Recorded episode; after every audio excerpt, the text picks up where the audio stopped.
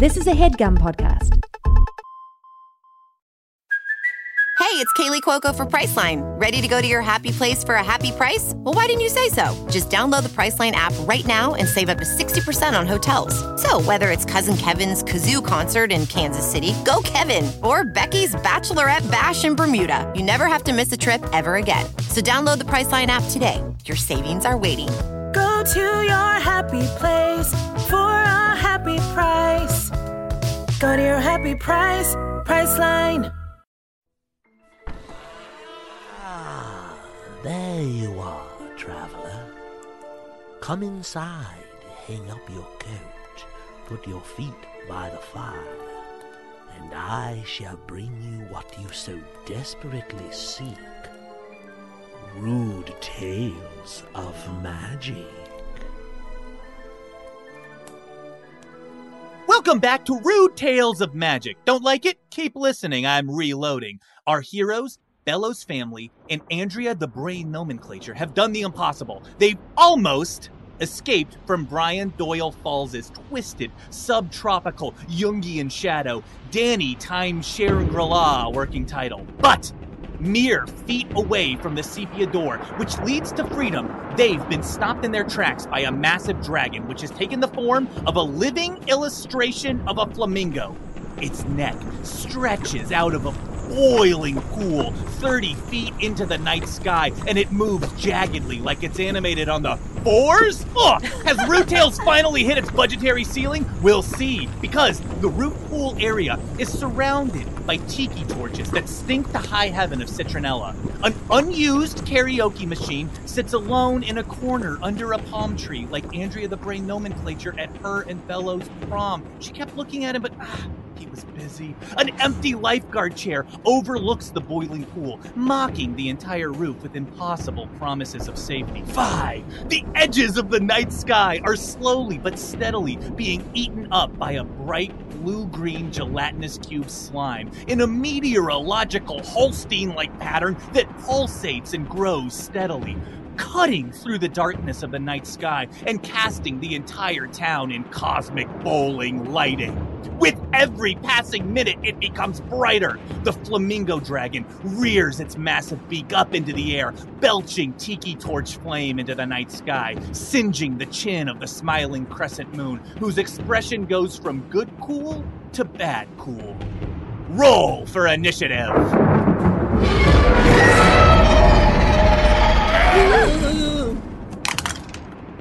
Albie's gonna look at the flamingo, take a breath in, exhale, and she's in a rage. She reaches for her butcher's sword and starts to attack, swinging for his neck. All right, fantastic. Make an attack roll. It's a 16 to hit. That does hit. Albie's gonna run towards the flamingo and she's going to swing her butcher's sword in a great arc towards its neck, causing eight damage. All right, uh, eight damage. This is insane, Albie. What happens here? You slice cleanly through the neck. There's just a single white line.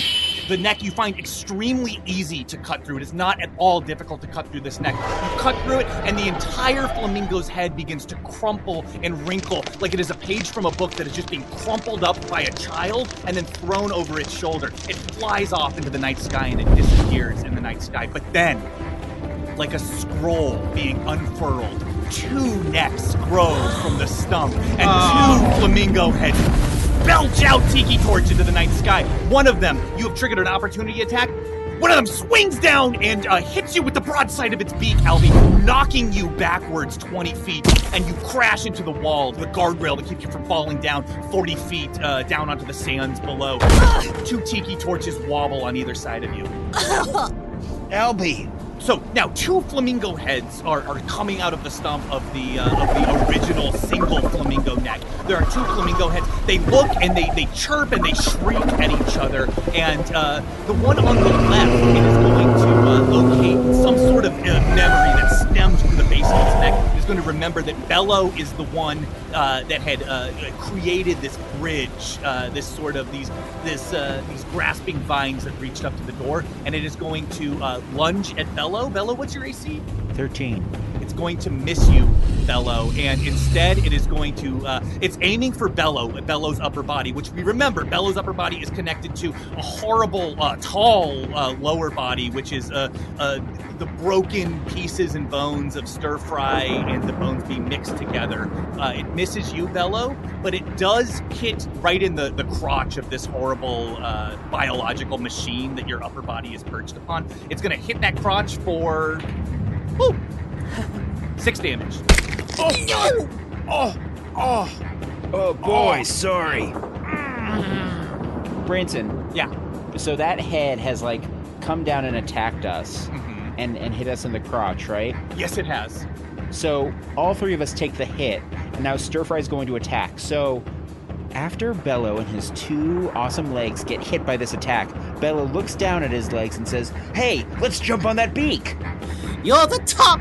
Tell me what to do. Sturf? You don't have to ask me twice to hop. I love that shit. Stir Fry's leg uh, bends down and then leaps in the air to land atop of the head. And the other leg does what it's supposed to. The, these two legs, uh, they crouch down and you hop up into the air and you land on top of the beak of this, uh, of, of one of these, the two flamingo heads, the left one that just attacked this, uh, this Bello, the bones beast, stir fry uh, creature with Bello's upper body. You are on top of its beak now, and you're going to trigger your own opportunity attack. You just jumped onto uh, this monster, and it is going to flick its head skyward. And to Bonesby and Stir Fry, I need you both to make strength saving throws. And if either of you fail it, this is not going to work. Ooh. Oh, I apologize in advance. 12. Nine. Doesn't work. Unfortunately, it flicks you up into the air, and you guys are sent sailing up into the sky further and further and further. And as you go up into the sky, you can see all around you as the sky is being eaten up quicker and quicker by this gelatinous cube ooze. It's just eating up the night sky. I will say the lighting is very festive, very fun, but you can tell that the, the clock is ticking and the moon is actually getting uh, closer and closer to the midnight position in the night sky, which any idiot knows where the moon goes at midnight. And you can see it's getting closer and closer and closer to that as the sky gets brighter and brighter and brighter. You begin to fall back down, down towards the pool. And as you look down, you see that this flamingo has its mouth completely open. It is waiting to swallow you whole. As we start following back down, Stir Fry moves his leg towards DeBonesby, and then he starts uh, reaching some of his own broken limbs out to start connecting the two legs together. He grabs one bone, pulls it in, grabs another, pulls it closer. He starts narrowing and narrowing those legs until it is no longer two legs, but in fact, one spike. With the very beak at the very bottom of it, he aims straight down into the mouth of the flamingo. Okay, great. I'm going to need you both to make an intelligence roll on this to see if you're able to figure out what to do without the aid of your eyesight. This is a very tricky thing that you're doing. 16. Six. Six.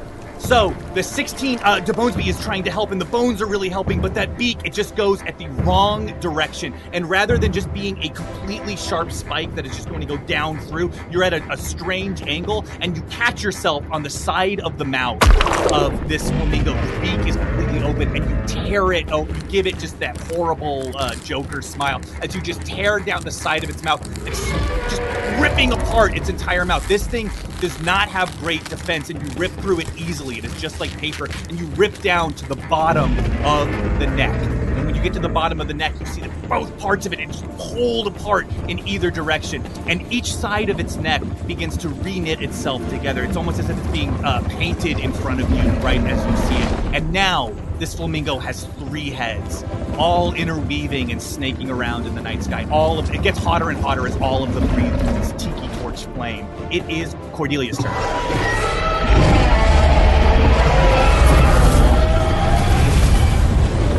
Cordelia sees all three heads. She reaches inside herself, rips a piece of fabric into three, and throws the fabric spell towards their eyes. blinding the, the flamingo dragon. All six of the eyes are uh, rendered uh, completely useless as the, this creature is blinded, and it shrieks and it begins to panic and wave its heads, all three of its heads around, uh, just spinning them around almost like the blades of a helicopter. It is still, it's more serpentine, its movement than that, it, but it is, it, it's beginning to, it almost, it starts to create a whirlpool in the pool itself. This sort of these jacuzzi bubbles that are coming up from the boiling water. Uh, it, it begins to create a whirlpool as all three of the heads just shriek out into the night sky and they are moving they erratically, chaotically. They don't know what they're doing or where they're going. One of them hits Mel, knocking Mel over, um, and it's going to hit him hard, and it's going to do 14 damage to Mel. Mel is knocked over hard, and he hits his head on uh, the side of the karaoke machine, uh, and he's out. He is out cold, and you hear Mona shout, "Mel! Mel, no! Dad!" Oh God! Oh, I'm sorry. As you as you apologize, the heads are still swinging around and they're shrieking and they're shooting tiki torch wherever they can, and a blast of tiki torch fire, the citronella fire that's there to, to repel mosquitoes and large insects of the night. It hits uh, Albie Oh no. for four damage. Oh, Albie, no! Uh, Cordelia runs to Albie and sort of shields her.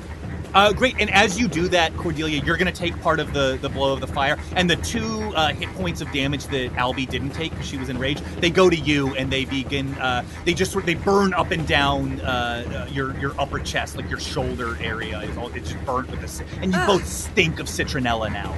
God. Ugh. Bello, you and uh, DeBonesby and Stir Fry all together uh, in this this large chicken-like creature that you've become. Uh, you slid down to the very bottom, the base of these necks, and when they split into two, you were thrown to the side of the pool. You each took one point of damage from that. It is your turn. So we're on the side of the pool. Yes, you are on the side of the pool. You're in the no running zone. Great. Bello is watching these heads multiply, and he's feeling overwhelmed by uh, the threat that's before them. And he's looking down at the pool and thinking about uh, all the warnings about the water and how all the water in Brian Doyle Falls has been really fucked up. So he's gonna look at the pool and he's gonna cast Purify Food and Drink Ooh. on the pool water. Oh, exciting! Nice. Yeah, so Bello is going to reach out his hands, and with his druidic powers, he's going to create a sphere of purifying energy within the pool, purifying within that five foot sphere all of the water inside of it. Fantastic. You send the spear at the pool, and uh, it, it, it moves forward not quite as quickly as you would like. It's, it's almost like a, you you fired a bubble at the pool of, of uh, pure energy. It hits the water, and as soon as it does, the water begins to. Uh, it, it was boiling, and it calms the water, and it sort of moves through the water, and you can tell, tell just to look at it that this this horrible, boiling, awful water that you're seeing, uh, everything inside of the pool, uh, it changes into pleasant jacuzzi bubbling. Someone's just turned the bubbles on in a in a jacuzzi, uh, it, it- and it looks nice. And that little bit of, of water, it just hits the edge of the uh, one of the flamingo's necks as they swirl around, and just a little bit of that water splashes onto it, and it burns. It burns the neck in a way that the neck does not heal from. DeBonesby, it's your turn. Bello Stir-Fry! Aim your butt at the water! What? It's my face! I need you to cast! Oh, okay. Bello whips around. Thanks, sweetie pie! And Frederick, like, a flurry of, of vowels come out of his mouth, summoning a ring of blades at this point of the purified water, whipping it into a little splashy whirlpool, sending more and more of the uh, purified water out into the air. It's a beautiful idea and it works wonderfully. And the water, it's the clean water, the, the, the calm, bubbling, cozy water, which is different than the boiling water. It looks different. You can tell there's a difference in the bubbles. Those bubbles, uh, they fly up and they start hitting the neck of the, the leftmost uh, flamingo neck. And that one, it begins to just to eat into that neck like a, a fucking like a skin, a parasitic skin disease that just eats at the base of its neck, and the uh, the neck begins to wobble. You can actually see inside of the flamingo's neck just a little bit. That's a little bit of the uh, the ex- excess of, of skin and flesh are sort of ripped away in a way that you might recognize the bones be uh, as its flesh and its fats on its neck, uh, and you can see what's inside of its neck, and it also looks like a drawing in there. It looks like uh, early like an- anatomy textbook, you know, like an old like Gray's Anatomy of like a drawing of the inside of a flamingo's neck. Excellent. At this point now, Mona and Val and Mandy, um, they are all heading in different directions. Mona is just sort of hobbling over uh, w- with a little plastic and metal hobble. Uh, there's nobody to carry her, and so she's got the flamingo speed, which is extremely low, uh, and she's just sort of hobbling over to the other side of the pool, going, Mel, Mel, Mel, wake up, wake up! Oh, Mel, come on! And um, Mandy, meanwhile, is uh, she's looking around and uh, she's picked up a pool chair and she is just running at the pool at full speed, uh, screaming, going, "Ah! Ah! Fuck you!" And she's going to dive forward over the pool, over the water. She's going to make an attack roll on the flamingo. It's a six. She completely whiffs and misses it because the uh, the flamingo is moving so erratically and so strangely. Because it, remember, it is blinded; it doesn't know where any of you are or what's going on. And one third of its neck is beginning to hurt with this horrible, like acidic. It, it, it's acting like acid on its neck. Uh, it's in a lot of pain right now. It screams out and it moves its neck at the last second. And Mandy flies forward into the boiling water. She lands in the boiling water. God. Mandy! At that, uh, uh, Val shrieks. She goes, "No, no, no, no, no!" And she, Bello, she has your lower body still wrapped in your flamingo, your plastic flamingo lower body still wrapped in her sharpened, her long, sharpened, prehensile tail. Yeah. And she drops it. She's she's lost her her concentration on it, and she drops it, and it uh it lands, and one of the metal poles just sticks into the top of the karaoke machine that she was nearby, because she had already run over to see Mel, to see your dad, uh, and she's taking in all of this, and she's going to jump now at the neck of the flamingo, where uh, the one that's closest to you, because that's where she is oriented in the space, and she is going Okay. to jump at the neck, make an attack roll on it. She does hit, and she lands on the neck, and she's just tearing at it. Remember, she has these sharpened, like long, like claw-like fingers, and she's just tearing at the neck. But the problem is, every time she tears at the neck, that neck begins to heal, and a very small. She hasn't completely cut the head. Uh, she hasn't cut the neck off, and she hasn't cut the neck in half. And so, a very small, normal flamingo-sized head forms on just like an outgrowth on the neck that she's clinging to. It's going to shriek, and it's going to blast her with tiki torch fire, knocking her back for nine damage. She's knocked back, and she hits uh, the the back gate that keeps you from falling down into the sand below. Uh, it's the same back gate that uh, one of you hit earlier. Uh, she hits that too, uh, and she takes a lot. She takes nine damage for that. Albie, it's your turn.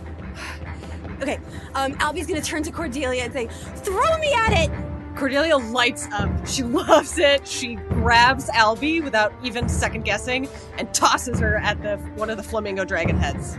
Make a strength roll with advantage. You did this at a sorority party one time. oh, oh, oh! E, ah, e, ah,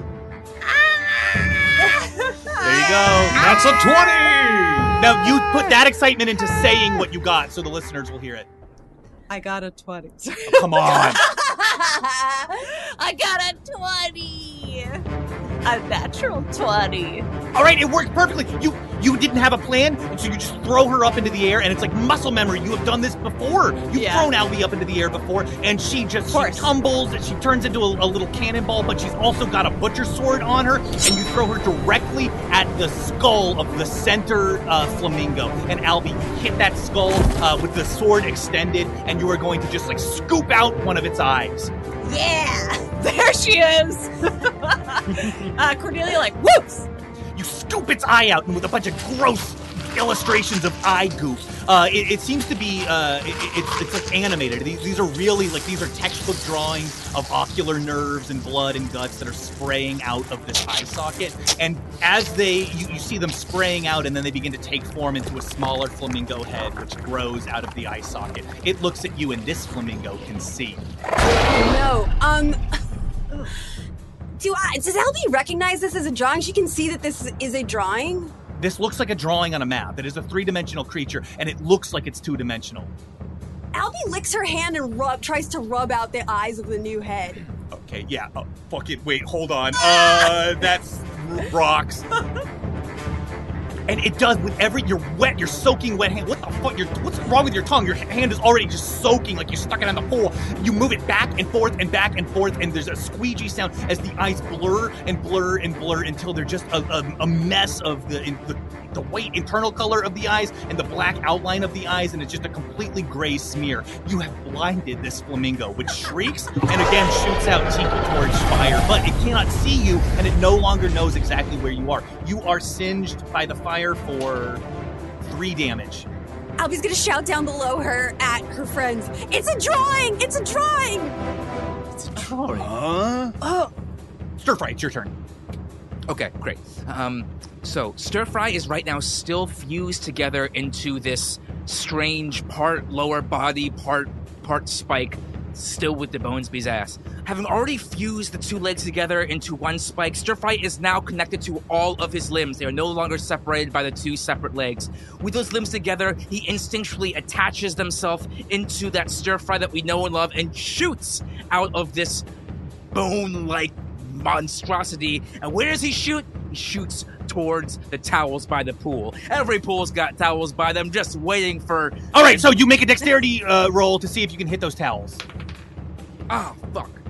Well, with your modifier. nine.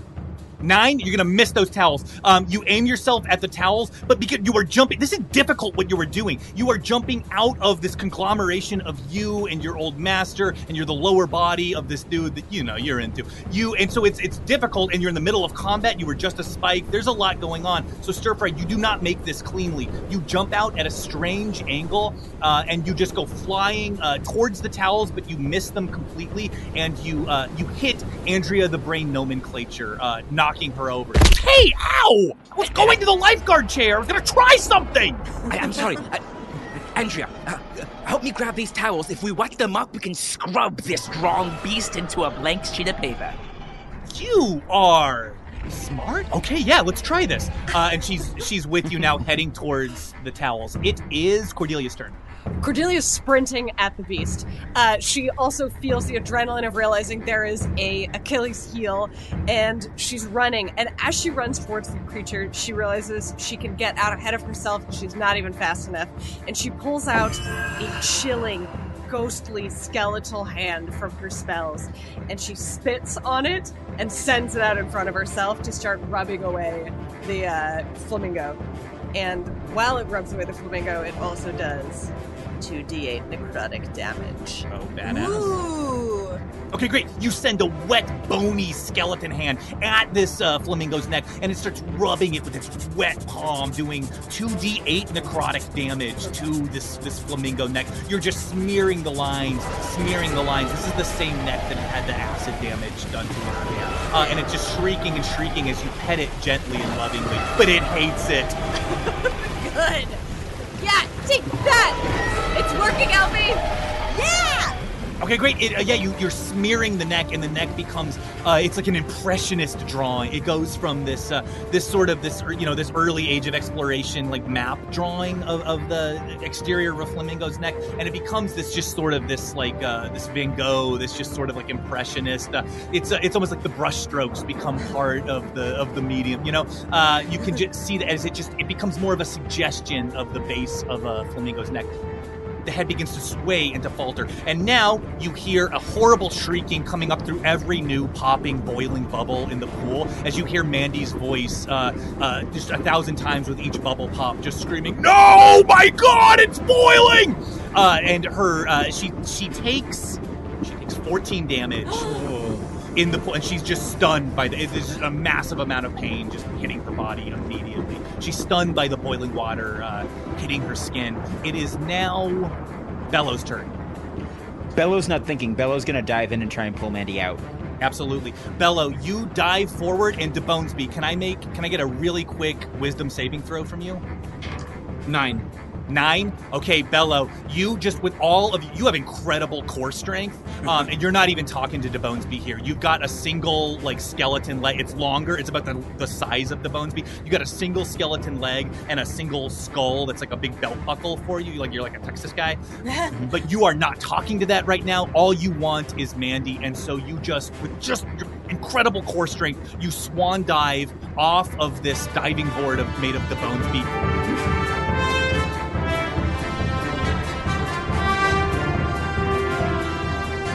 Bello has already jumped. He's midair, but as he is going after his sister, relying only on impulse, he does think back to all of his swimming lessons as a kid and remembers learning the lesson don't worry if the water is too hot, because tieflings have resistance to burning damage.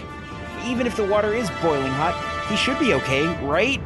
And you're hit with a wave of, of boiling water. You might have resistance, Bello, but it doesn't feel good to put your hand in boiling water, much less your entire fucking arm and your elbow and your your shoulder and your head and your eyes. It hurts. It hurts bad, Bello, and you take three damage, but it does hurt. Ah! Uh, and you see in front of you, uh, you see Mandy struggling. The shock of this is uh, was a lot for her. But you can see she has the same resistance to, to this burning, to this boiling damage that you do, Bello. She's still surrounded by boiling water. She looks extremely upset, extremely uncomfortable. It's like a, a, a horrible sunburn is just like encircling her entire body. Am I able to grab onto her? Yes, you are. You are. Uh, you're able to swim forward. You don't have the use of your legs, so you're not moving quickly. This is extremely difficult terrain for you, Bello. But you do connect with Mandy, and you feel as she puts an enormous uh, burning hand around yours, and she she holds your hand. Now that Bello has grabbed onto Mandy, he's going to cast Purify Food and Drink again around them, giving them a moment of relief so they can get out of the water. Beautiful Bello, you put your hands out, and uh, just a, a, a, bigger and bigger bubble of calm, warm water. You, the last thing you want to do is jump from boiling water to freezing cold water. That's uh, let me tell you from experience. Don't put cold water on a burning person; it makes it a lot worse. And he still has the scar today. So you have actually what you have done is you've eased your bodies into this this this cooler water. It is still warm and it's about jacuzzi temperature. But for a tiefling with resistance, that's nothing. That's not even hot enough. You see Mandy's entire body relax. Uh, she's no longer in agony. This is nothing for her. This is a this is a, a day in the park to her. And she just naturally, instinctively, she goes to take a deep breath, bringing a bunch of water up into her nose. And you see in Mandy's eyes, you see panic and terror as she inhales water directly in front of you. DeBonesby, it's your turn. DeBonesby is a leg right now. He has very little that he can uh, do casting wise. He's limited to verbal, which gives him an idea. And he bounces, bounces, bounces away from the pool toward the karaoke machine. He's got like a couple fingers sticking out of a kneecap that he uses to turn it on and start punching in numbers to try to pull up something.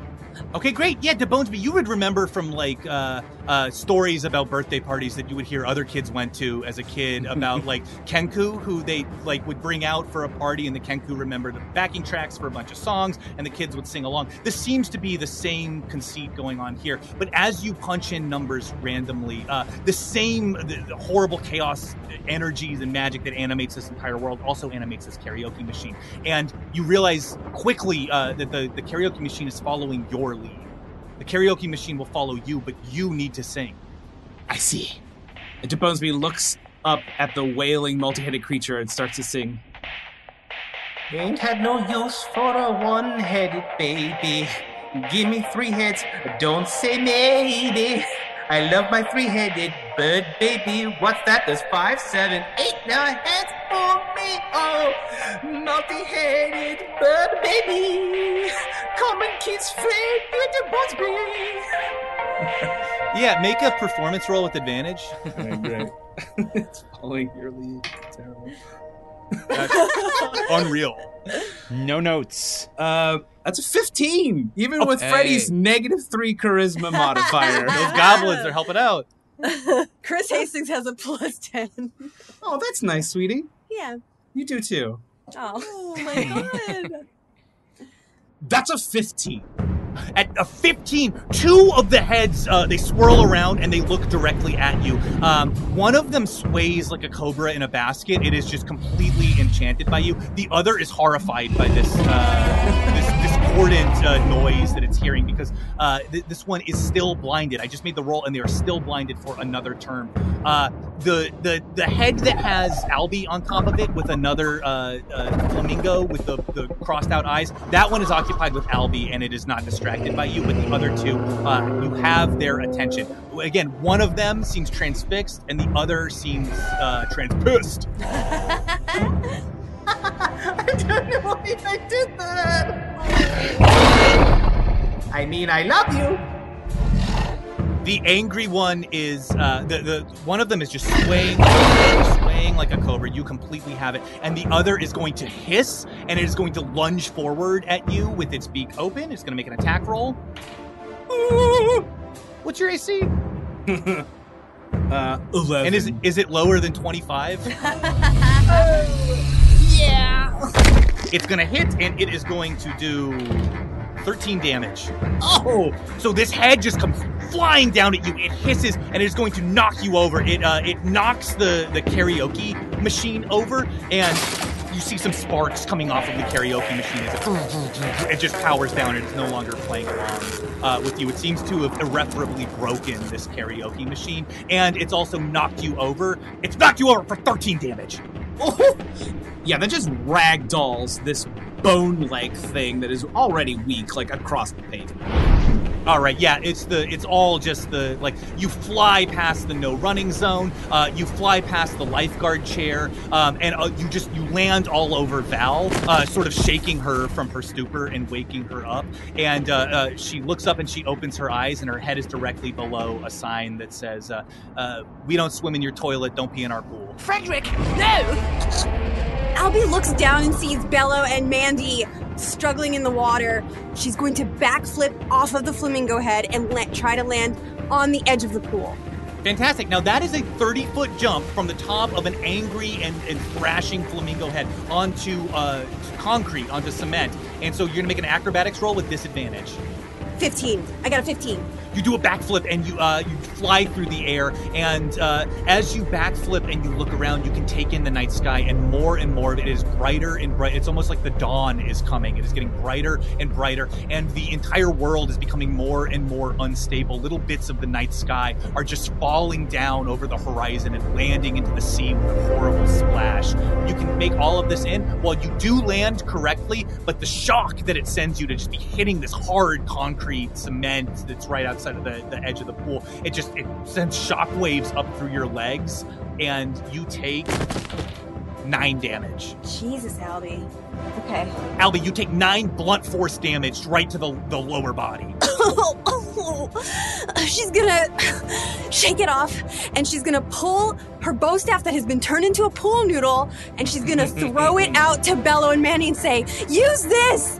Bello, Mandy, uh, you guys are still struggling in the water, and you hear the gentlest sound you've ever heard in your life a little as a, uh, a pool noodle hits the water above you. And uh, in the distance, you can hear, and throughout all of, all of the chaos, you can hear Albie calling to you, telling you to use this. Can I grab onto it? Absolutely. So you've got, remember, all you've got is your two arms. There's no legs. So you've got to hold on to Mandy, and then you've also got to try to hold on, grab onto the pool noodle. Okay, great. I can. I got two arms. I still Yeah. got two arms, baby. So I'm gonna use them both. Okay, great, Bello. Um, Mandy is still struggling. She's just taking in a lot. She's coughing. She's she just coughs. and She just gets, she's getting it all out, and there's little bits of uh, of bubbles are moving by. She's getting little little gasps of air, but it's not working, and she's creating more bubbles, and she's thrashing. She's difficult to hold on to, but you do have that pool noodle, and you pull her up, but she's struggling and struggling. You pull the pool noodle down. You're able to pull your own head above the water and take a deep breath. She is still struggling and she is still weighing you down. Stir fry, it's your turn. Stir Fry and Andrew have tied towel after towel together, to make a one long, long towel, like you would use to sort of escape from a dorm room or something like that. With the super long towel, Stir Fry runs to the water and throws the end in it. He moves it around, trying to get it as wet as possible. He then lifts it up. He starts swinging, swinging, swinging, swinging until he tries to wrap this now wet, long towel around the neck of one of these flamingos. Make an acrobatics roll. Ooh, this is 28. Whoa! 28. Stir fry, you are. I mean, you're doing rope tricks with this thing. You you get it. You have a, a lasso uh, up over your head, and you throw it forward, and it, it slips down. Oh, you throw it. It's so long. You throw it 30 feet into the sky. It slips down around the flamingo neck that Albie just jumped off of, which slides down to the base of its neck, and you got it. And you pull and you tighten, and you do have uh, you do have this flamingo by the neck. Now, it, the water does no damage whatsoever to the flamingo's neck, and you hear Andrea from behind you call, "Spit, spit, use your spit. It's, it's immune to the pool water." Oh, damn it. You're right, Andrea. He starts spitting. He, I mean, he- what can he do? He runs closer and starts spinning around, but still trying to sort of pull the neck so maybe he can at least leverage some sort of tension. He pulls, trying to uh, at least manipulate the flamingo's head closer as he spits all around it and spits all around it. Stir fry, you've got this thing by the neck, but it's a lot stronger than you, and it pulled back hard and quickly. And as it does, you are pulled off of your little stir fry feet, and you go flying, still clutching the towel. You go from zero to 99 in a hundredth of a second. Extreme, it is snapping you like a whip in the other direction. And because you are hanging on so tight, you are thrown quickly about a hundred feet in the opposite direction, and your entire body you hanging out in. I mean, this is not even an entire second has passed, and you went from standing on the side of the pool. You are now hanging 40 feet above the ground, about 100 feet off of the pool, and I need you to make a strength saving throw to make sure you're not thrown from the entire motel. Fuck. 15. 15. Stir fry, you just you feel your grasp and you're you're losing it and you're losing it and you're losing it and you snap back and it throws you back towards the pool and you are going to fly forward. You do lose your grip, but you don't lose your grip at that key moment. You are not thrown hundreds of feet in the other direction. You are simply thrown directly back and you knock Andrea the brain nomenclature over. Come on! I'm sorry. My, my bad. It's Cordelia's turn.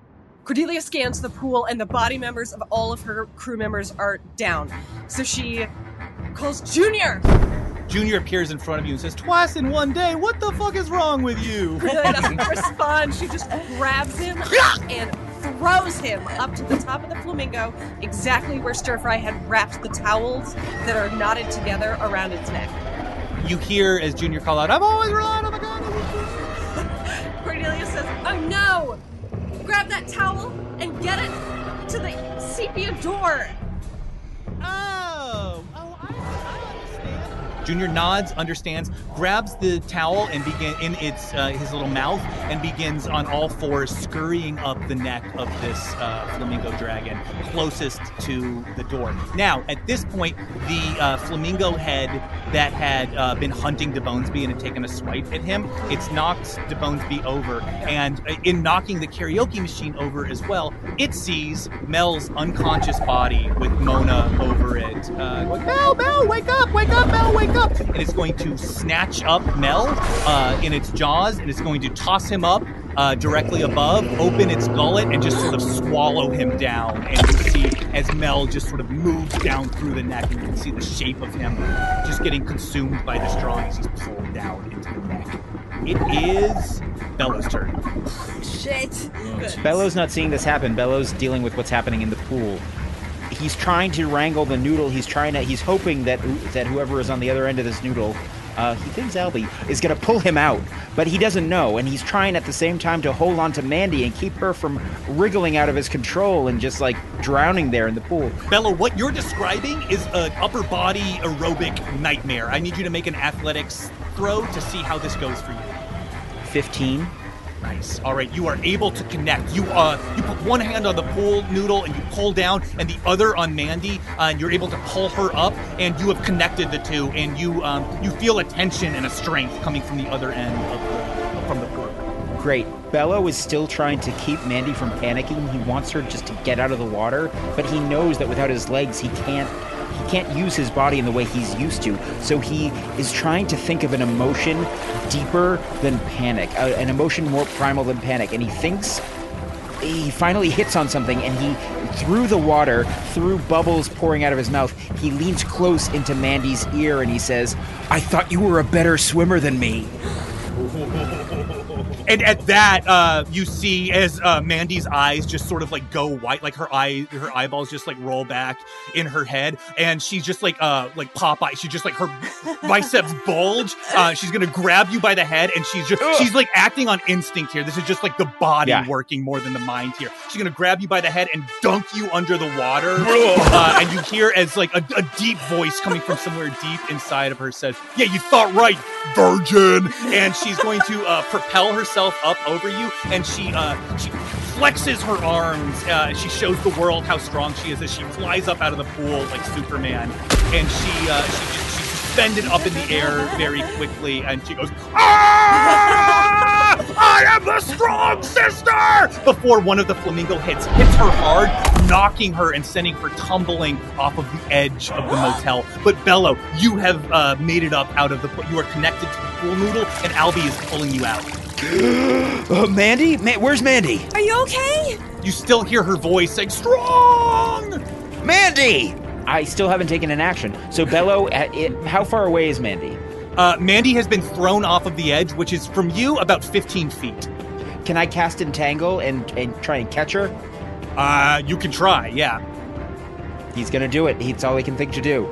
Yeah, this isn't like a check or anything. So he just he just reaches out with that druidic power. He's just gonna try and get more vines to shoot out from the roof and catch Mandy so she doesn't fall to the ground. Okay, great. Um, you send vines uh, in that direction, but you are your line of sight is obscured, so you're just sending vines over the edge, and you don't see what happens, Bello. You just let loose of the, these vines. They grow up out of the ground. They grow up out of the side of the motel. It immediately it looks like this motel has been abandoned for 50 years. Immediately, as all of these vines and grows, It's like a big beanstalk. Yes, it, it- just growing out of the side of it, um, and you can't see, uh, but you you hear nothing. You hear no. It doesn't. You don't hear the sound of Mandy hitting the ground. You hear nothing. It is now Frederick's turn. Frederick watched in horror as the flamingo that went for him swallowed Mel. He swallows and says, It's time once again for Dr. DeBonesby to swear to do harm. And he poofs into a gaseous form and aims right down the uh, the flamingo's gullet. All of a sudden, uh, you feel a, a crushing pressure on either side of you, and you are you are swallowed into darkness. Uh, as you are in the esophagus, the extremely long, extended esophagus of this flamingo, and uh, directly below you, covered in mucus and uh, pool water and blood. Unfortunately, you can see uh, Mel, his head still unconscious, but he is going foot feet first. He is uh, being pulled down the neck of this uh, of this flamingo. There's extremely dim light in here, but because the neck had been torn open a little, just a little bit of moonlight and that cosmic bowling light, uh, just a little bit of that pours into the neck. All right. Gaseous Freddy wisps his way down the creature's throat around Mel, getting further closer to the base of the neck. Once he feels that he is actually further down and Mel is on top of him, the cloud blinks and just an eruption of bones comes out from every little piece of what was once puffy, billowy, cloud-like structure, and now it's just razors tearing the flamingo's throat apart just under Mel. All right, so you were doing internal damage uh, to the, and you were choking uh, this flamingo, and we. Uh, so you, inside is extremely intense, and there's bones everywhere, and they're cutting in every which way. Freddy, roll a d10 plus your intelligence modifier. That was a very smart plan. Okay. Oh, sick. All right. Uh, 16.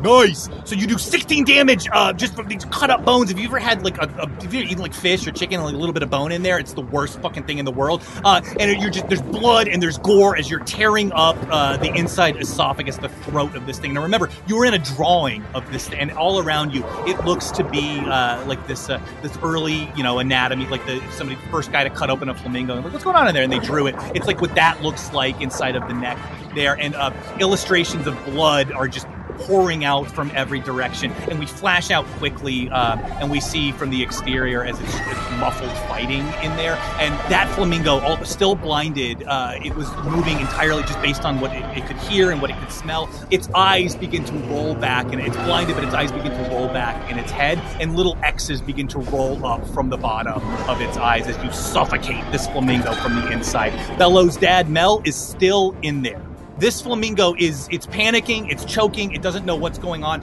uh, and as a last uh, ditch effort it is going to smash its head down into the ground trying to take whatever is in there with it out with it. Um, so you feel a horrible lurching uh, around you as up becomes down and top becomes bottom uh, and you are thrown uh, and you, you you hear a horrible cracking sound as the flamingo does 26 damage to its own skull. It just Whoa. smashes itself in the head, giving itself something called a matador's concussion. As it, uh, it, it just, it, it, the shockwave, uh, you need to make a dexterity saving throw to make sure you're not swallowed further. Uh, nine. Nine. You begin to disappear down its throat into uh, into this this draw. It looks like somebody just took a pen and, and just like let loose all of the ink and just scribbled, scribbled, scribbled as you're just pulled down into the darkness, uh, into the infinity. But this uh, shockwave did wake up Mel, uh, who uh, looks around. He doesn't know what's going on, and uh, his tail he, he stiffens, and he uh, he goes uh, completely stiff, and his tail reaches down, and uh, his tail sort of enters your space. Bone, you're still you're just a mess of bones, but you've got a little tiefling tail sticking straight down at you. Freddy's ribcage just closes around it like like a hand. And Mel, not knowing what's going on, he's struggling and struggling. There's holes in the flamingo's neck, and he begins pulling at those. He doesn't know what's happening, and he, he goes, "Mona, Mona, kids, kid, what's like, what's going on? Am I what's? I'm not. I can't be in hell this early. I can't. What's going on? It is Stir Fry's turn. Stir Fry dusts himself off and rushes up the lifeguard chair, where he was always meant to be. This man protects the people around him. He turn he uh, he stands on top and screams to everyone. Friends, we know that this saliva will destroy this beast, so we must use our saliva. And You hear A- Andrea call out to you. They can't, we can't hear you. We can't hear you. Use the whistle. Use the whistle. Stir Fry looks around and grabs the whistle at the chair and blows. As soon as you blow, your voice is amplified many times over. You are now speaking uh, with the inherent respect and dignity that every 15 year old who ever became a lifeguard immediately deserved and received. Friends, we know saliva will destroy this beast, so we must supercharge our saliva by salivating. Friends, I've cooked each one of your favorite meals before. I call upon you now to recall in your mind those meals I've made which you loved so much. Think as if they're right in front of you right now, and let that saliva flow. Cordelia, think of the coffee I made where I added a little bit of vanilla and Kahlua. Coffee with vanilla and Kahlua? Cordelia starts drooling. DeBonesby. Remember that stir fry I made for you oh so long ago with with fresh pork, green peppers, and that's right, brown rice. Oh, that rice! And uh, the mess of bones inside of the monster's neck um, drips out a five foot long goblin green slobbering tongue. Um, and as it does, the bones be it just erases all of the void around you, and uh, beneath you, the water opens up, and you can see into the, the the boiling, bubbling cauldron of that pool down below you. Albie, remember that one pan feta pasta where I just put the feta in the middle and the pasta around it and put some and I- salt and pepper, of course, but then some tiny tomatoes on top of it?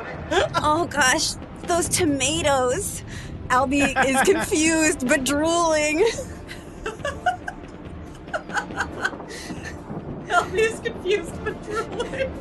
Feel free to add that. There it is in a nutshell. Perfect character description. And Bello, remember when I put orange juice in an ice cube tray, put a little stick in it, and put it in the freezer? Of course, Bello was thinking back to that delicious Vachi's pizza he had earlier in the day. But nodding along to Stir Fry and saying, Yeah, I'm doing it. Popsicles. And stir fry it's it's working. Everybody is salivating. Everybody is drooling. Uh, this is a huge success. But then uh, from behind you uh, you feel your shoulders. They're grabbed by val who has climbed up the back of the lifeguard chair. She grabs you by the shoulder she wheels you around to face her. And she says if you want the garamiels to drool you better talk about vachi's pizza Stir Fry does the hardest thing he's ever done, recalling a meal he never had.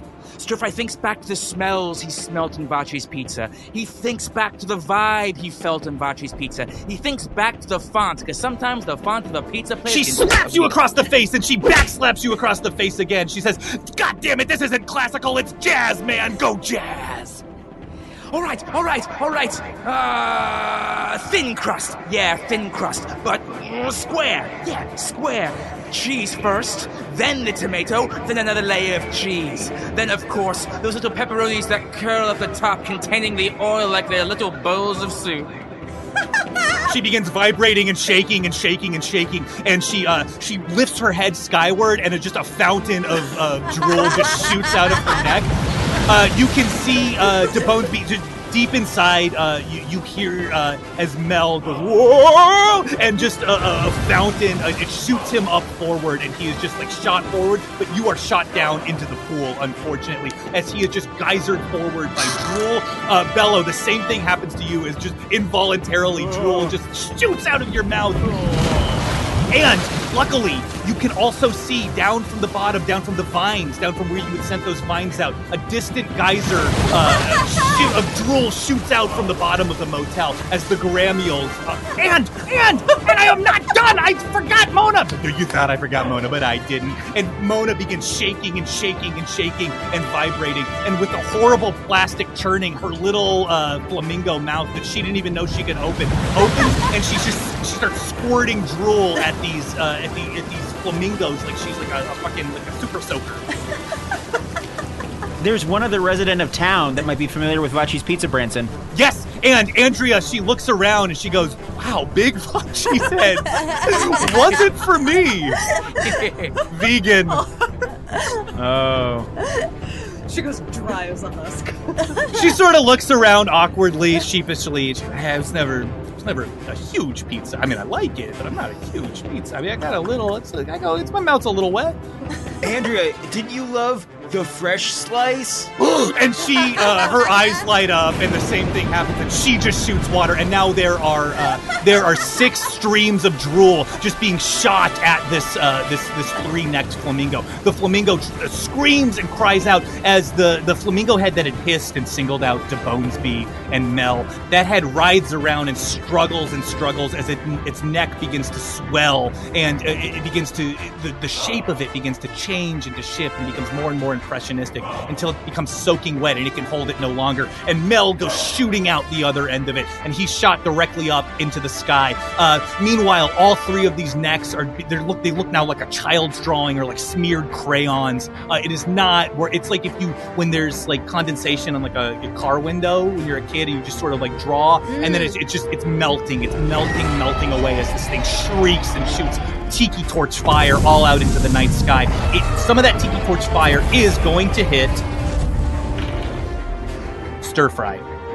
Stir Fry, you are a prime target because you are in the lifeguard chair. You are up above the rest of the group, and a huge wave of tiki torch fire hits you, doing 21 damage. Oh shit. Ah! It also does 10 damage to Val, who is directly next to you. She's knocked backwards and she she dusts herself off. She goes, ah! Ow, still hurts. Still does hurt. Stir fry! Stir! Stir Fry, you are on fire.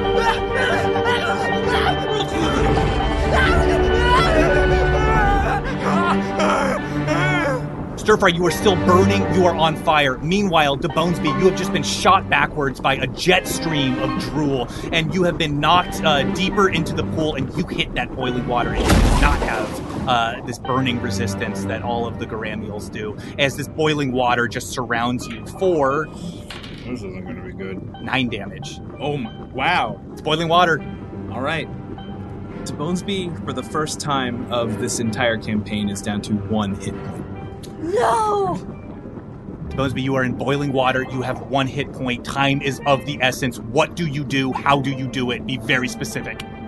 Surrounded by boiling water, he can barely move, and instinctually he mouths the words to do a misty step, making a little fart in the boiling water, grasping for just the idea of the edge of the pool. DeBonesby, you disappear into misty gaseousness that smells horrible. It smells like rotten eggs. Uh, and uh, on the outside of the pool, you can see as a huge, like, greenish yellow bubble emerges from the pool. It pops, and it, you're outside again. You can smell it. It smells like shit. It's a bad, a horrible, noxious smell fills the air as the bones Bonesby. You rematerialize on the very edge of the pool. You are right by the little step ladder that goes down into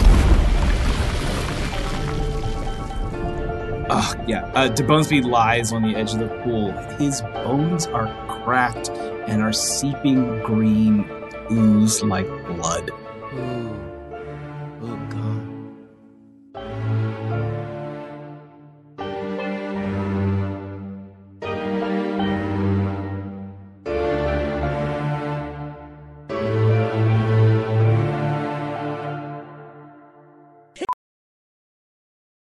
VR training platforms, like the one developed by Fundamental VR and Orbis International, are helping surgeons train over and over before operating on real patients. As you practice each skill, the muscle memory starts to develop. Learn more at meta.com slash metaverse impact.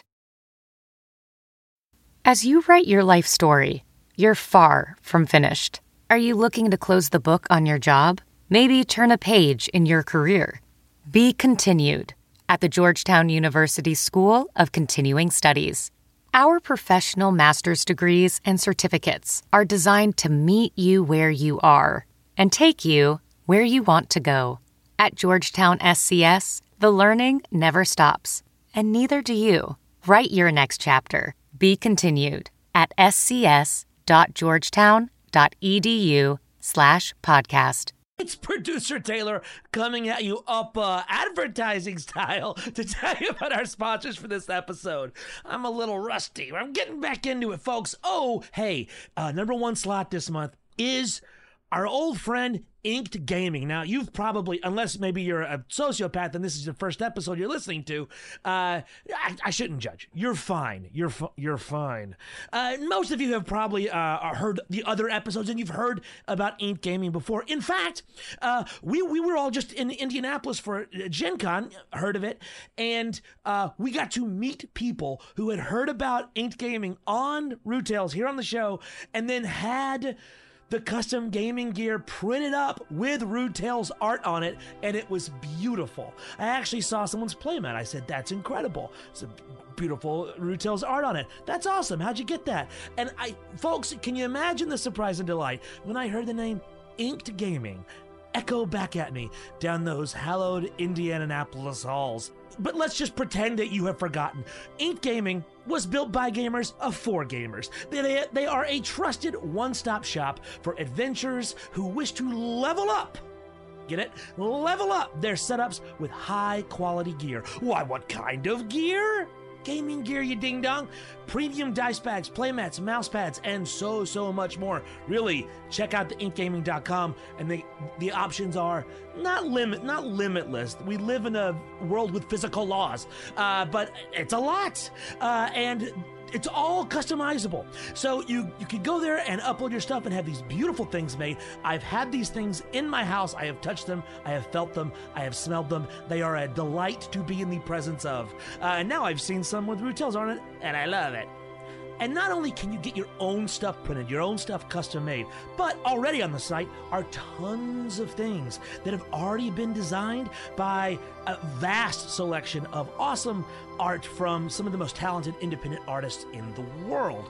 Why? Because part of the mission of Inked Gaming is to support the designers in the scene by helping them to gain as much recognition and commissions for their work as possible. That's right, every Inked Gaming artist receives a commission for sales that feature their designs.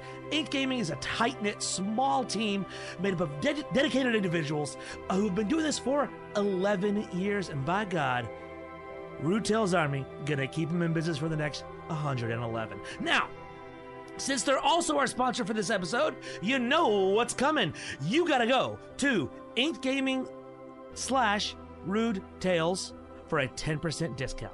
Add some gear to your cart, use that promo code Rude Tales. The promo code is Rude Tales. Inked Gaming, thank you. Not for sponsoring the show, but on behalf of a grateful world. Oh, okay. All right, now we got something different. All right, Cue the ominous thunder and uh, uh, music. All legends are born of truths, and just as much lies. These are mine. Judge me for what you will, but you will hear my story first. I buried the village of Ampur under a mountain of ice and snow. Then I killed their god. I've stolen old magics and been cursed for it. I started a war with those that walked before mankind and lost the princess I loved and wanted to save. I've called lightning and bound fire. I am legend and I am monster. My name is Ari, and this is the story of how I let loose the first evil. That is a synopsis of The First Binding by R.R. Virdi. The First Binding is a South Asian inspired high fantasy debut reminiscent of The Name of the Wind. This is the first book in a new trilogy, The Tales of Tremaine, and follows the story of Ari, a traveling storyteller who's more, guess here it comes, than he seems. That's right. Uh, Jim Butcher, the number one New York Times bestselling author of The Dresden Files, says it's crafted with patience, passion, and most importantly, tremendous love. Uh, Jonathan Maberry, New York Times bestselling author of V Wars and Kagen the Damned, says rich world building, plenty of action, and devious twists abound. Very highly recommended. The author, R.R. Virdi, is a Nebula Award finalist and author of the Grave Report series. The setting for the novel is based on his Southeast Asian heritage, which provides a vibrant background for the story not typically seen in the genre. And I gotta give it there. I think we're all sick of the, you know, Western European pseudo medievalist fantasy cliche. This, the first binding by R.R. Virdi, is now available wherever books are sold. Hi, it's me, producer Taylor from the hit podcast Rude Tales of Magic. Uh, and I want to talk to you about our sponsor today, Backblaze. Specifically, backblaze.com slash rude tales of magic. If your if your computer's not backed up, you are in for a world of hurt. And believe me, I've had external hard drives go bad, but with backblaze.com slash rude tales of magic, we're talking about distributed cloud storage, unlimited amount of storage, up in the cloud for $7 a month. Only $7 a month unlimited storage, you are protected, you are safe. Our computers, our whole lives are on them. Pictures of your children, pictures of uh, your children's children, if you're a grandparent, pictures of other people's people's children, if you're a child model photographer, uh, or if if if, if someone else's pictures of children got mixed in with yours at the picture place. Remember those? I keep them on my computer, and I gotta back those babies up. And Backblaze makes backing up and accessing your stuff astonishingly easy. Unlimited storage for $7 a month. All kinds of data, any kind of data. You get your ones, you get your zeros. Yeah, both kinds of data. And listen to this if anything goes wrong, they will send you a hard drive with all your stuff on it. So you have a physical backup, and then you send them the hard drive back, and that's free, baby. Doesn't even cost anything. Unbelievable. Also, Listen to this. There is a free trial going on right now. You go to backblaze.com slash tales of magic. There is a free trial. You can try it out. 15 days and get this. You don't have to put in your credit card. Because a lot of other places, they'll give you a trial of a thing, but they want your credit card too because really what they're doing is hoping you forget, uh, you know, to cancel, and then you end up signing up for it anyway. No, Backblaze is not doing that. Backblaze.com slash tales of magic. You do not have to put your credit card in. The free 15-day trial at backblaze.com slash rude tales of magic. If you are sitting in your home right now and your computer is not being backed up by someone you can depend on, you're dead to me.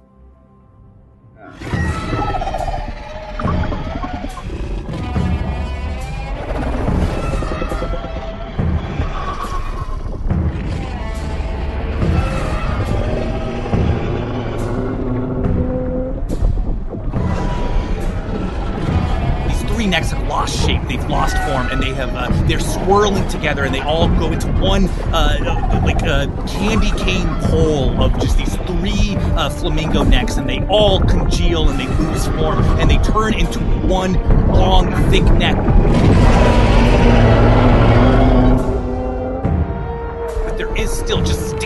Of the neck. There is still a long, taut towel, which is now connected to the sepia door. It is in. It is. It is being held in Junior's mouth. Junior is against the door. The door is still closed, and Junior is. Cordelia, stunned, panicked.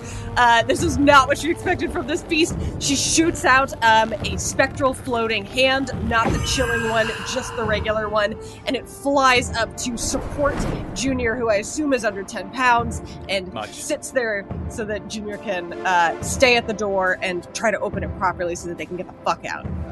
Uh, Junior uh, uh, pulls those claws in, lands on the hand, and then stands up. You've never seen Junior do this. It's always, Junior's always had cat body language. Just like rubs its little paws together and uh, its its paws and goes uh, and starts lock picking on the door, trying to open it. But at that exact moment uh, that it starts doing it, the entire world starts shaking and shaking, and little bits of the night sky fall down and fall from the sky, and they land in the sand, and little bits of the night sky land in the sand, and they turn in these these horrible sand sculptures of the night itself, which are just swept away in the breeze and the wind. There's hurricane conditions now. Oh no, the palm trees are blowing. Uh, the Garamules are they're still they are just shooting drool at this. They are beginning to lose. It's like a, a fire hydrant that's been opened.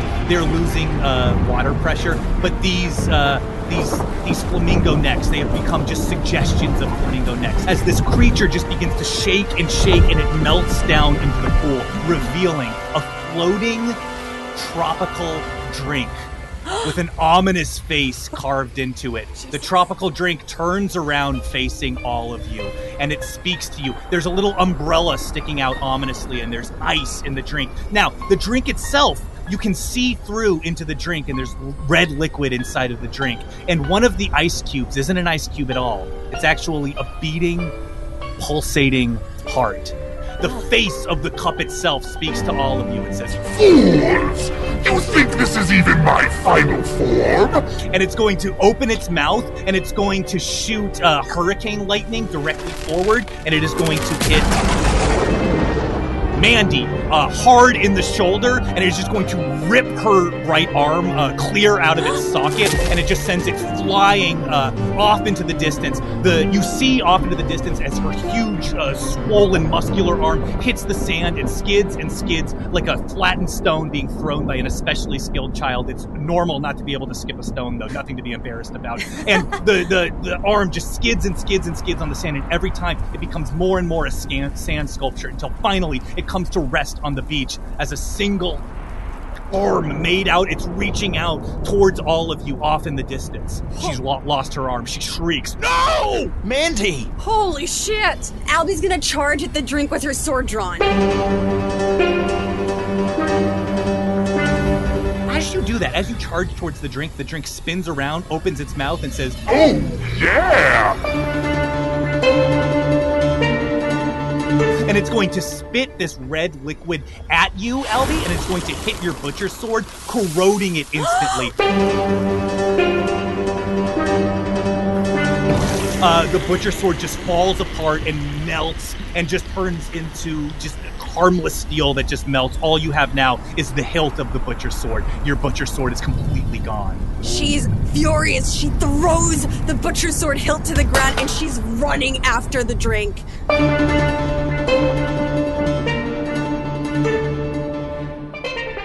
The drink is suspended above the pool now, so you are, but it's not extremely. Fi- it's about ten feet off of the off of the the surface of the water. So, Albie, you're gonna charge at this drink. Albie is furious. She throws the hilt of her butcher's sword down to the ground. She starts running even faster at this drink. She's going to leap into the air, thrust her fist forward, and shoot a gust, a strong wall of wind, trying to knock this thing out.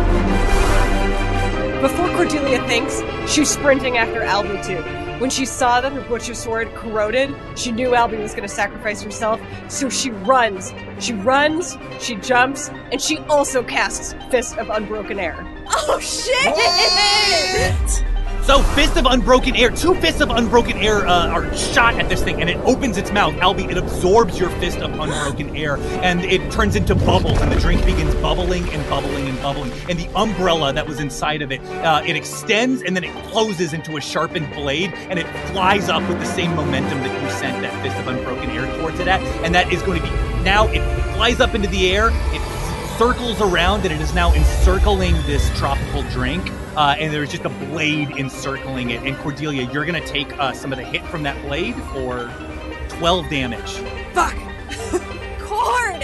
She falls back in. Now, you, you do fall back, but Cordelia, you did shoot Fist of Unbroken Air at this thing, and it absorbed Albie's air, and you, because you're taller, yours went a little bit higher up, and it knocked some of the ice from the top of it, and when it did, you hear this thing.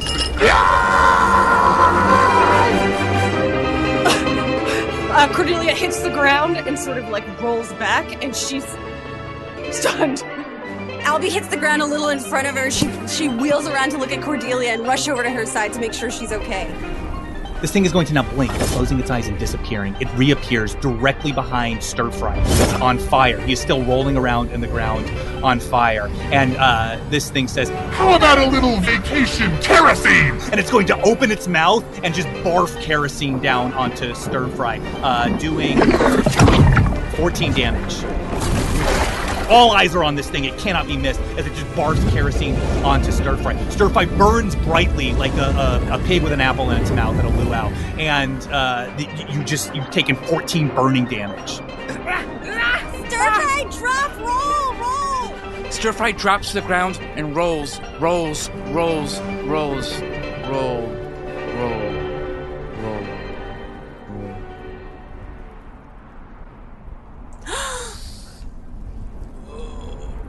Bello sees what's happening with Stir Fry. He sees what's happening with his sister. He makes a choice. He runs to his sister. Uh, Mandy looks at you and she's just in shock. She, my arm, my arm! And she's, she's bleeding and blood is just pouring down her side and just thick, dark red, just spurts of blood are just moving down her side. She's losing hit points quickly. Mandy, Mandy, just stay calm. Just breathe, Mandy. And Bello uh, touches the hole where her arm should be and casts Cure Wounds. Don't tell me to breathe. you are able to stump the wound. Uh, you it, it scabs over messily, and uh, she stops bleeding. It is still uh, it's an en- enormous amount of pain, and you can see the the veins uh, connecting to her shoulder, which spread down her uh, her upper chest. She's breathing deeply. you hear Val call out, "Mandy!" and she uh, she she rushes over and she she sort sort of holds uh, Mandy's head up, and she looks at the the tiki drink. She said, "Fuck you!" Yeah, fuck you! Vacation debris is swirling around you all now. The night sky is beginning to just completely dissolve. There's almost no night left. It's almost all just glowing blue green ooze in the sky. This world is extremely unstable. This is a this is a, a wretched hurricane swirling all around you. All right, Albie, it's your turn. Albie's gonna grab Cordelia by her face and she's gonna say, "What did you do to hurt it? I, I saw it. It reacted to something you did." Yes, I did what you did. I did what you did. Um, but what happened to it? Because when I when I hit it, it just got stronger. Oh, I don't know. I hit the top. I hit the top of it with the You hit the top. thing. Okay, okay. Go to stir fry. Albie is going to turn from Cordelia to the floating drink. She's gonna charge it again and try to flip in the air and land on its rim. Make an acrobatics roll. Natural twenty.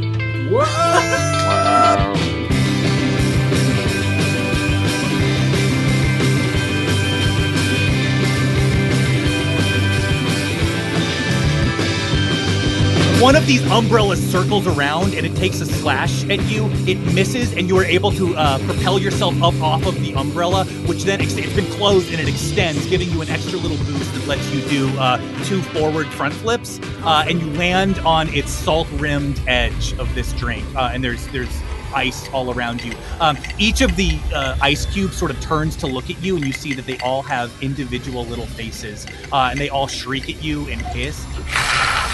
Die, die, die! And you can see through them down into the liquid, and you can see this beating blue heart inside of all of this tropical red drink.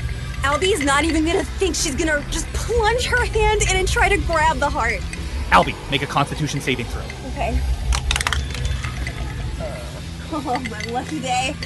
17. Albie, you plunge your hand into the drink, but that's no drink. That is acid. It does an enormous amount of damage to you, and it, it, it burns and it burns. And as you look down into the drink, everything is tinted red mercifully, because otherwise you would see the true terror of the gore that's happening to your hand right now. Your muscles and your tendons and your flesh and your fats and your skin and your veins, all of them, they dissolve into the drink, and it's just your skeletal hand which reaches down through the ice, and you're able to grab the, the fucking aorta of the heart. The heart looks up at you and shrieks and hisses. I shriek in his back at it, "Ah!" and I throw it to the ground.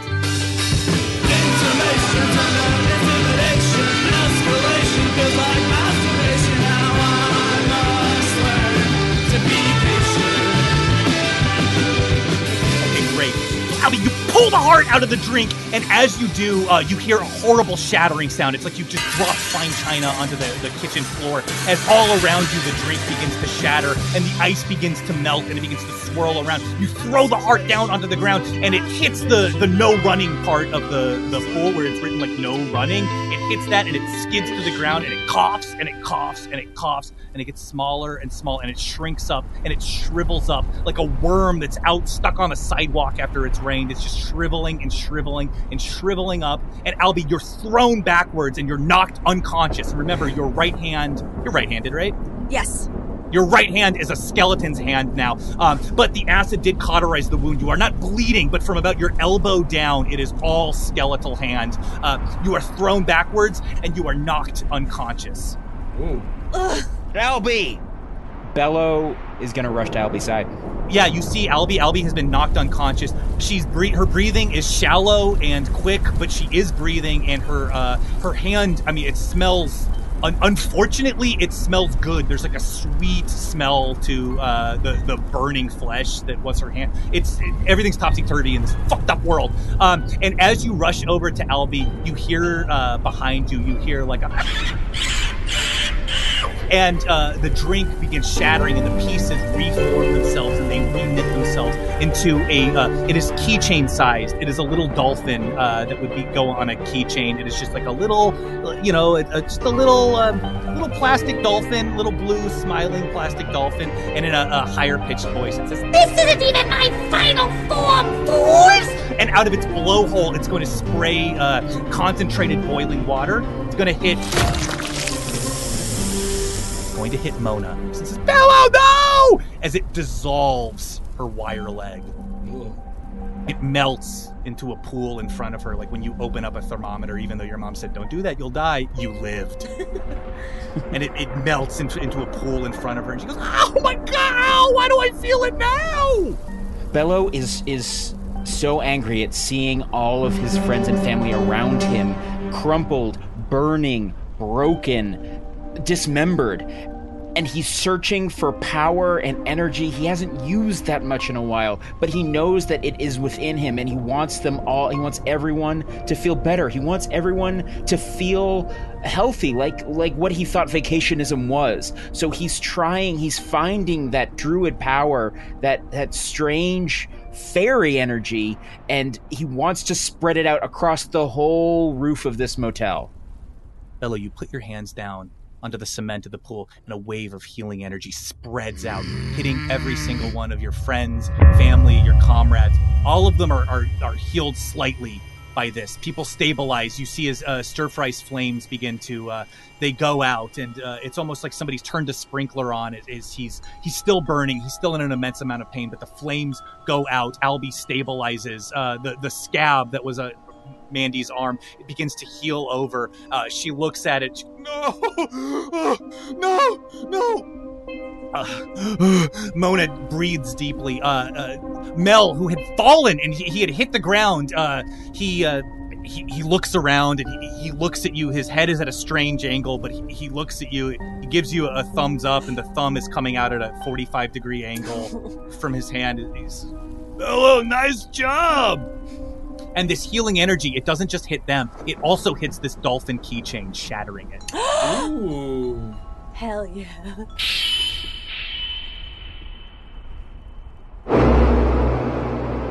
The little flecks of plastic and metal and blue dolphin stuff hang suspended in the air.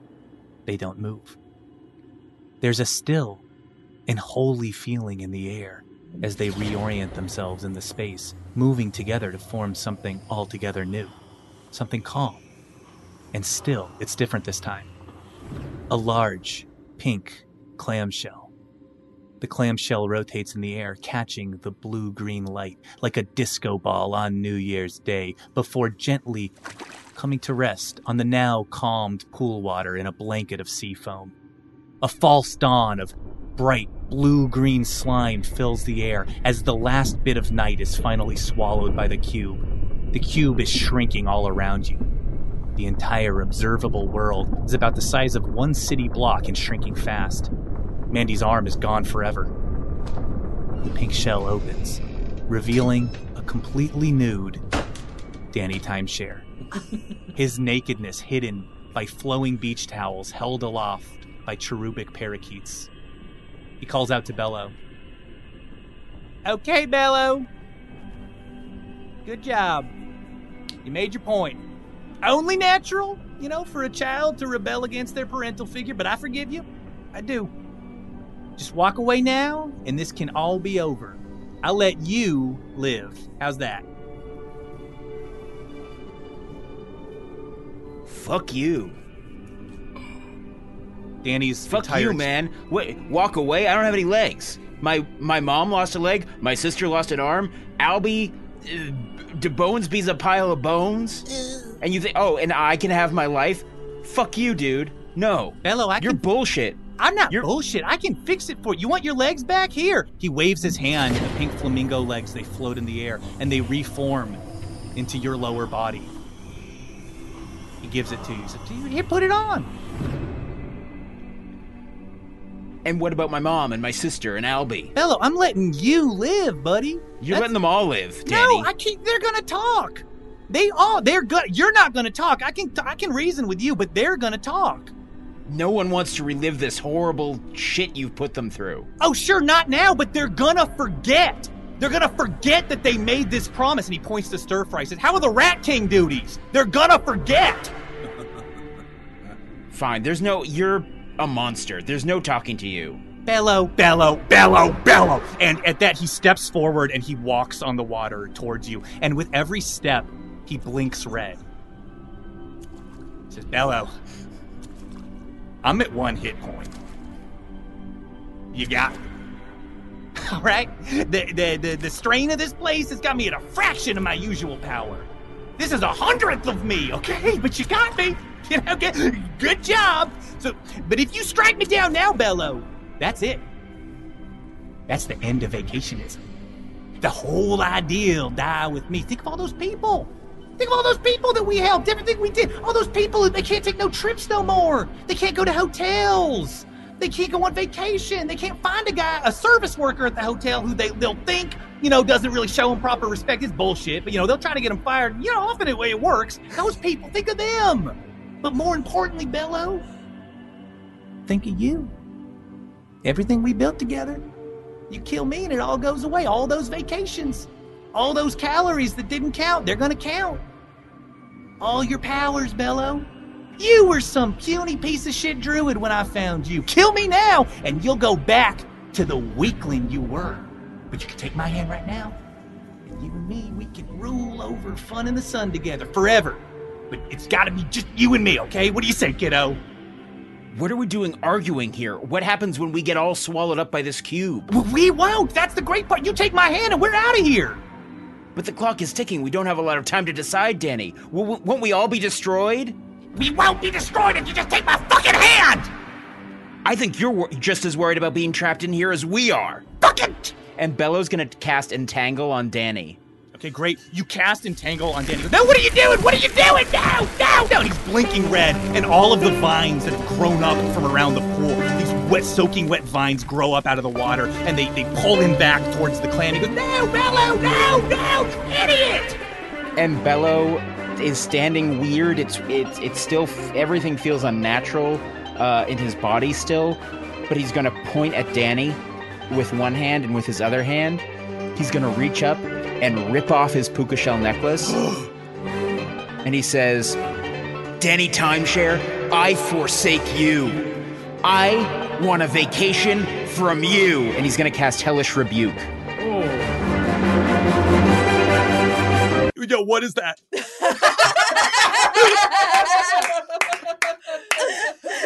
Um, dun, dun, dun, dun, dun. Yo, what, what is that? That's from like Game of Thrones?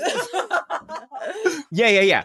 Um, so I point my finger, and the creature that damaged me is momentarily surrounded by hellish flame. The creature must make a dexterity.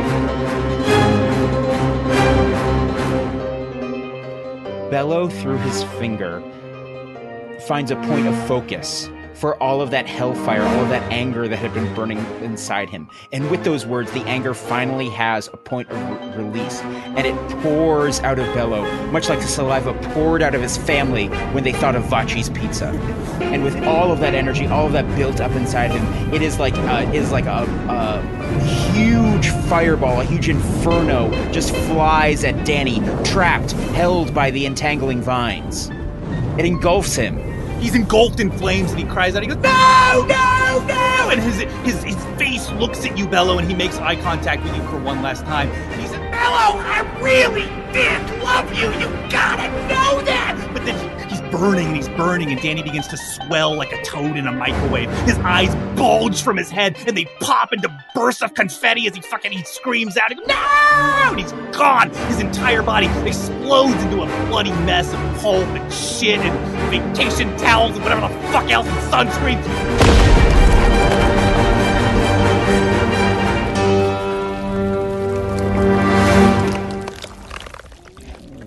And he hatches like one of the eggs that David Cronenberg eats to start his day. And he, out of that egg is revealed a tall gray figure with a walking stick. A tall signpost where a normal man's head would be stretches into the sky with dozens of signs pointing in different directions, each one culminating in an eyeball. Hmm. It's Danny's previous form as a god of travel, who was rendered, of course, you know, irrelevant centuries earlier. This figure crumbles into the dust of history, revealing an even earlier form of Danny's as the god of ticket scalpers. He looks vaguely like Danny, but he's smaller and he's got a more animal look in his eyes. He cries out, Thunderlingus, Thunderlingus, Thunderlingus, Thunderlingus, before melting into a pool of scalped tickets, which melt even further into an even earlier form as the god of puddles. The puddle reflects the night sky, not as it is now, but as it was billions of years ago. DeBonesby, Cordelia, can you each make a perception roll with advantage? I got a 13. I got a 19. Okay, DeBonesby and Cordelia, something very interesting and very familiar catches your eye. You can see into the pool a large figure made out of the entirety of space and time. It's faceless, and to even conceive of the edges of it gives you a headache. But you can see that it's surrounded by primordial shapeless figures which encircle it like the rings of a gas giant. And one of these figures especially captures your attention. It's the same inky, violet tinged, neon black figure that Cordelia you would recognize from the wastebasket in your mind, and DeBonesby you would recognize as the shadowy intruder from your mind palace. But just like that, it's gone. It passes from your sight as the cosmic thing before time. It plants a small seed, and you can see this through the puddle. It plants a small seed into what you just immediately you can tell instinctively will one day be Cordelian soil. And you can see in time lapses, centuries, thousands of years, millennia, eons pass, and from out of the soil, a small mammalian creature, which, as we all know, is the common ancestor of all gods, a little like mammalian rat creature. Uh, it crawls up out of the soil, and then it crawls out of the puddle itself. It is in the space with all of you. It looks at you and it hisses before scurrying away. Cordelia heard DeBonesby gasp as well, and she looks at him, shocked.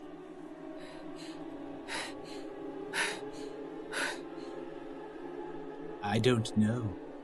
Everyone else, all you saw was a small little mammalian creature uh, scurry out of the, the puddle and hiss at you and run into a corner. It's backed into a corner and it's got its back arched and it's just hissing at you. We, we catch it! Some, catch that! What is that? Catch it! Does somebody have a bag? I think Albie's still out, right? Yeah. And actually, Bello Bello isn't paying attention. Bello has turned his back to all this bullshit, and he's picking up Albie.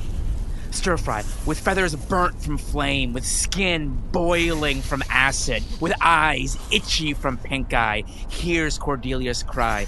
He looks up to see the rat, and with the little strength he has, he dashes, as all rogues do. He dashes towards the rat and jumps to grab it, and then thinks again, reaches in inside himself, remembering what that fucking god told him before, and remembers his power over the rats, and he stops it. The rat freezes. Stir Fry, don't touch it! He turns his hand back around and beckons it closer. It walks cautiously towards you. There's something wrong with that rat. Stir fry, that a nasty rat. Stir Fry grabs his beak from his face, lifts it above his head. He sends it down upon the rat's head.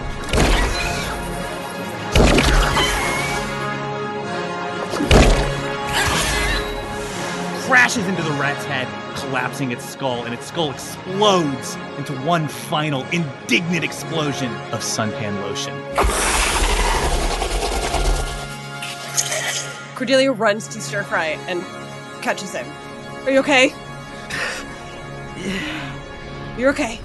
You're okay. And at that, Cordelia, you hear a door swing open, and from up above, you hear Junior call out, Oh, Cordelia! Yeah? We gotta go! Finally got the damn thing. Oh, whoa! And uh, a little bit, another little bit of slime just falls down uh, and narrowly misses Junior. And Junior calls out to all of us, Come on, come on! Bello has Albie slung over his shoulder, and he's pulling himself up the rope with, with what is impressive core strength. Absolutely, and it's not half as impressive as Mandy's core strength as she, with grim determination, with just one arm, she just pulls herself up the rope and pulls herself up the rope and pulls herself up the rope, looking at Bello. And uh, she said, "Uh, hurry up! I'm coming, I'm coming." Cordelia has Stir Fry scooped in her arms, and she's looking back to where she saw DeBonesby before. DeBonesby, are you good? Uh, DeBonesby hobbles out from behind the deck chair that he was hiding under. The green ooze that was seeping out of his bones is kind of congealed into like a semi-translucent, like patchy skin work over his bones. And he says, "Eh, como si, como sa?" And then he says, uh, as he starts to go toward the uh, towards the rope, he says, after Bello Mommy, after Bello Daddy.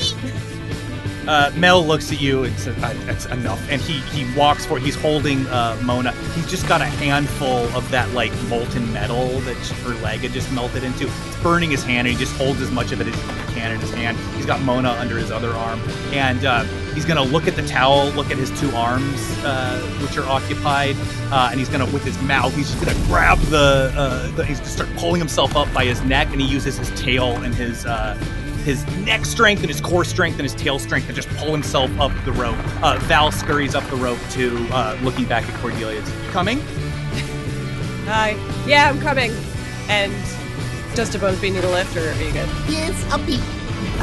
Cordelia scoops DeBonesby into Uppy.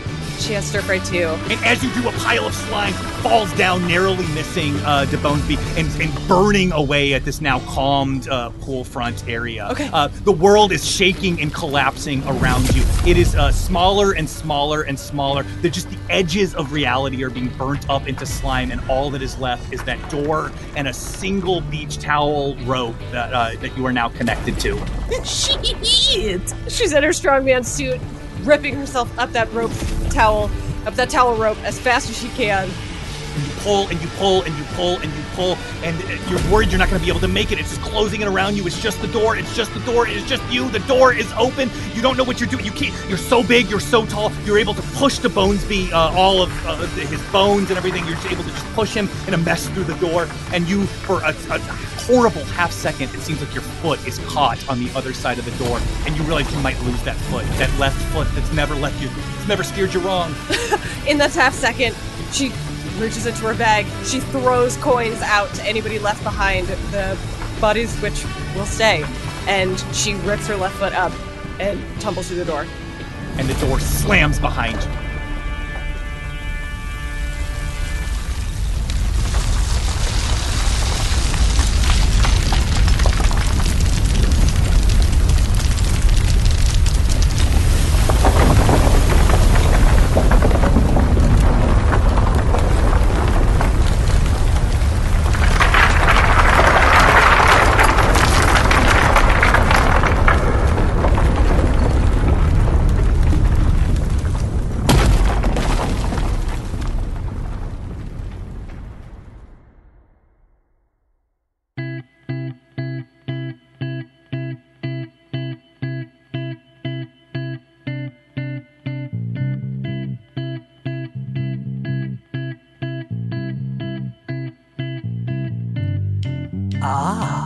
quite the rude tale indeed.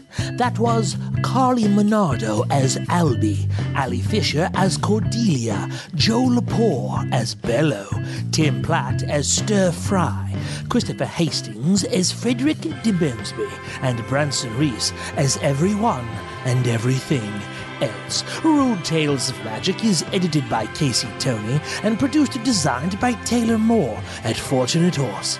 None of which would be possible without the zeal and financial support of our patrons, especially our dark and beneficent masters, Sydney and Benjamin Paul, and of course, Tyler Button. If you enjoyed the music in Brian Doyle Falls, check out The Eskalators at eskalators.bandcamp.com. That's escalators with a K. And see you next time, weary traveler, when you most desire even more rude tales of magic.